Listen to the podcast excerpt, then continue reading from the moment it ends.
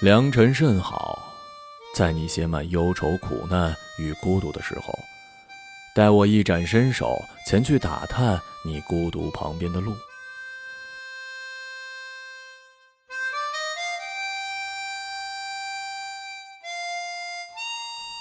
你都不知道，某个炎炎夏日的傍晚，你紧锁的眉头像是拧紧的麻绳，窝在一个大城市的楼顶天台上，吧嗒吧嗒的抽烟。而这个时候，我偷偷的变成了一只不明事理的虫子，飞落在某户农家菜园子里的大白菜叶子上，偷听他们的对话。你猜我听到了什么？农户家的老头正举着水管浇菜，老太太正在四处的看着他的大白菜。他突然弯下腰，直勾勾的盯着我落上去的那颗大白菜，直呼老伴儿：“老头子，老头子，你快看！”伺候的这么细心，还是长虫子了啊！老头子没吱声。哎呀，这好好的大白菜，水也足，还晒太阳，它怎么就长虫子了呢？我心里一阵忐忑，生怕老太太两根手指一捏就把我给弄死。突然，老太太大喊：“老头子，你赶紧过来，赶紧的！”我察觉情况不妙，扑腾翅膀飞到了缠绕的豆架底下。老头放下水管，三步并作两步的跳过来。老太太又不紧不慢地说：“看呀，长了一堆虫子，怕是要生病了。明天你去买点药吧。”老头跟我几乎同时呼了一口气。他大概是以为老伴被虫子咬了，或者怎么样。而我则以为老太太是要搬来救兵，要我的小命了。老头回身拿起水管继续浇菜。你这老婆子，我明天去买药就是了。天有些黑了，我就这么躲在了豆角架下，没有其他虫子跟我说话，可我分明听到了蝉鸣、蛐蛐儿，其他虫子都没声音了。豆角架上空。星星铺满一片，我突然觉得这个世界真美好。你别抽烟了，看一眼你穹顶那片没睡着的星星吧。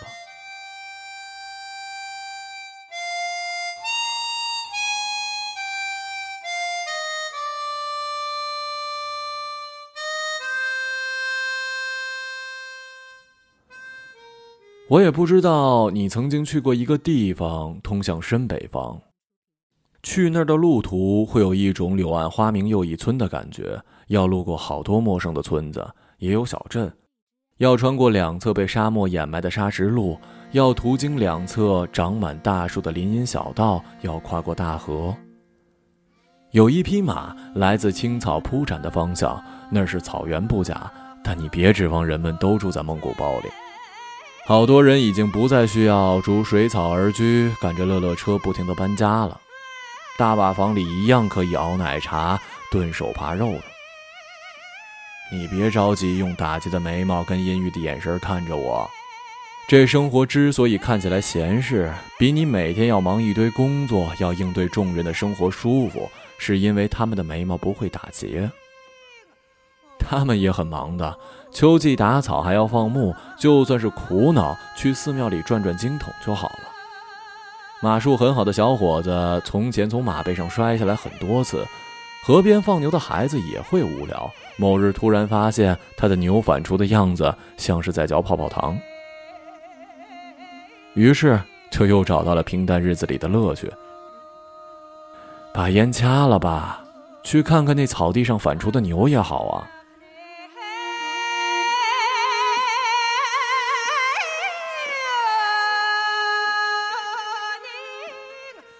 你不知道的事情太多了。四季的天空是多变的，每天的云都是不尽相同的。冬季的晚霞和下过雨的傍晚天空是最美的，朝霞总是从干巴巴的冷彻向饱满的温暖一步一步走的。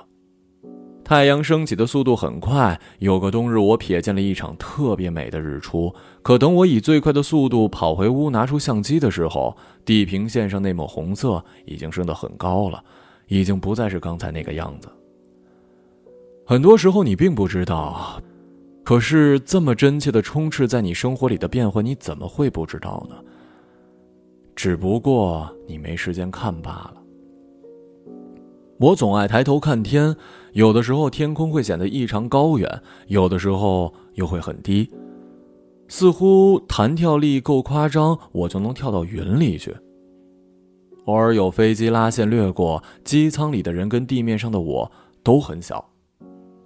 有天，刚上一年级的外甥一脸认真的问我：“阿姨，世界上有老天爷吗？”“哪有老天爷呀？都是骗人的。”“有老天爷，因为天上下雨就是老天爷流泪，打雷就是他在放屁。”我看了他一眼，低头承认孩子的想象力真的是无比美好。你那支烟啊？别抽了，扔了烟嘴儿来做一个关于大雨的比喻吧。毕竟那天台上没人愿意吸你的二手烟的。你不知道的事情，其实有一些我也不知道，而且我也时常顶着拧成麻绳的眉毛在人群之中穿梭。后来我恍然大悟，这样不可取，于是我就变成了一只不明事理的虫子，骑着那匹从青草铺展的方向飞奔而来的马。奔向你的那栋楼的窗户，撞碎所有玻璃，碎屑洒了一地，然后你就真的丢了你的烟嘴，狠狠踩碎。去看那些你不知道的事儿。等你有一天明白那些事情其实被称之为美好的时候，一定也想把它讲给下一个人听。不过说了这么多，你到底是谁呢？而你们又都是谁呢？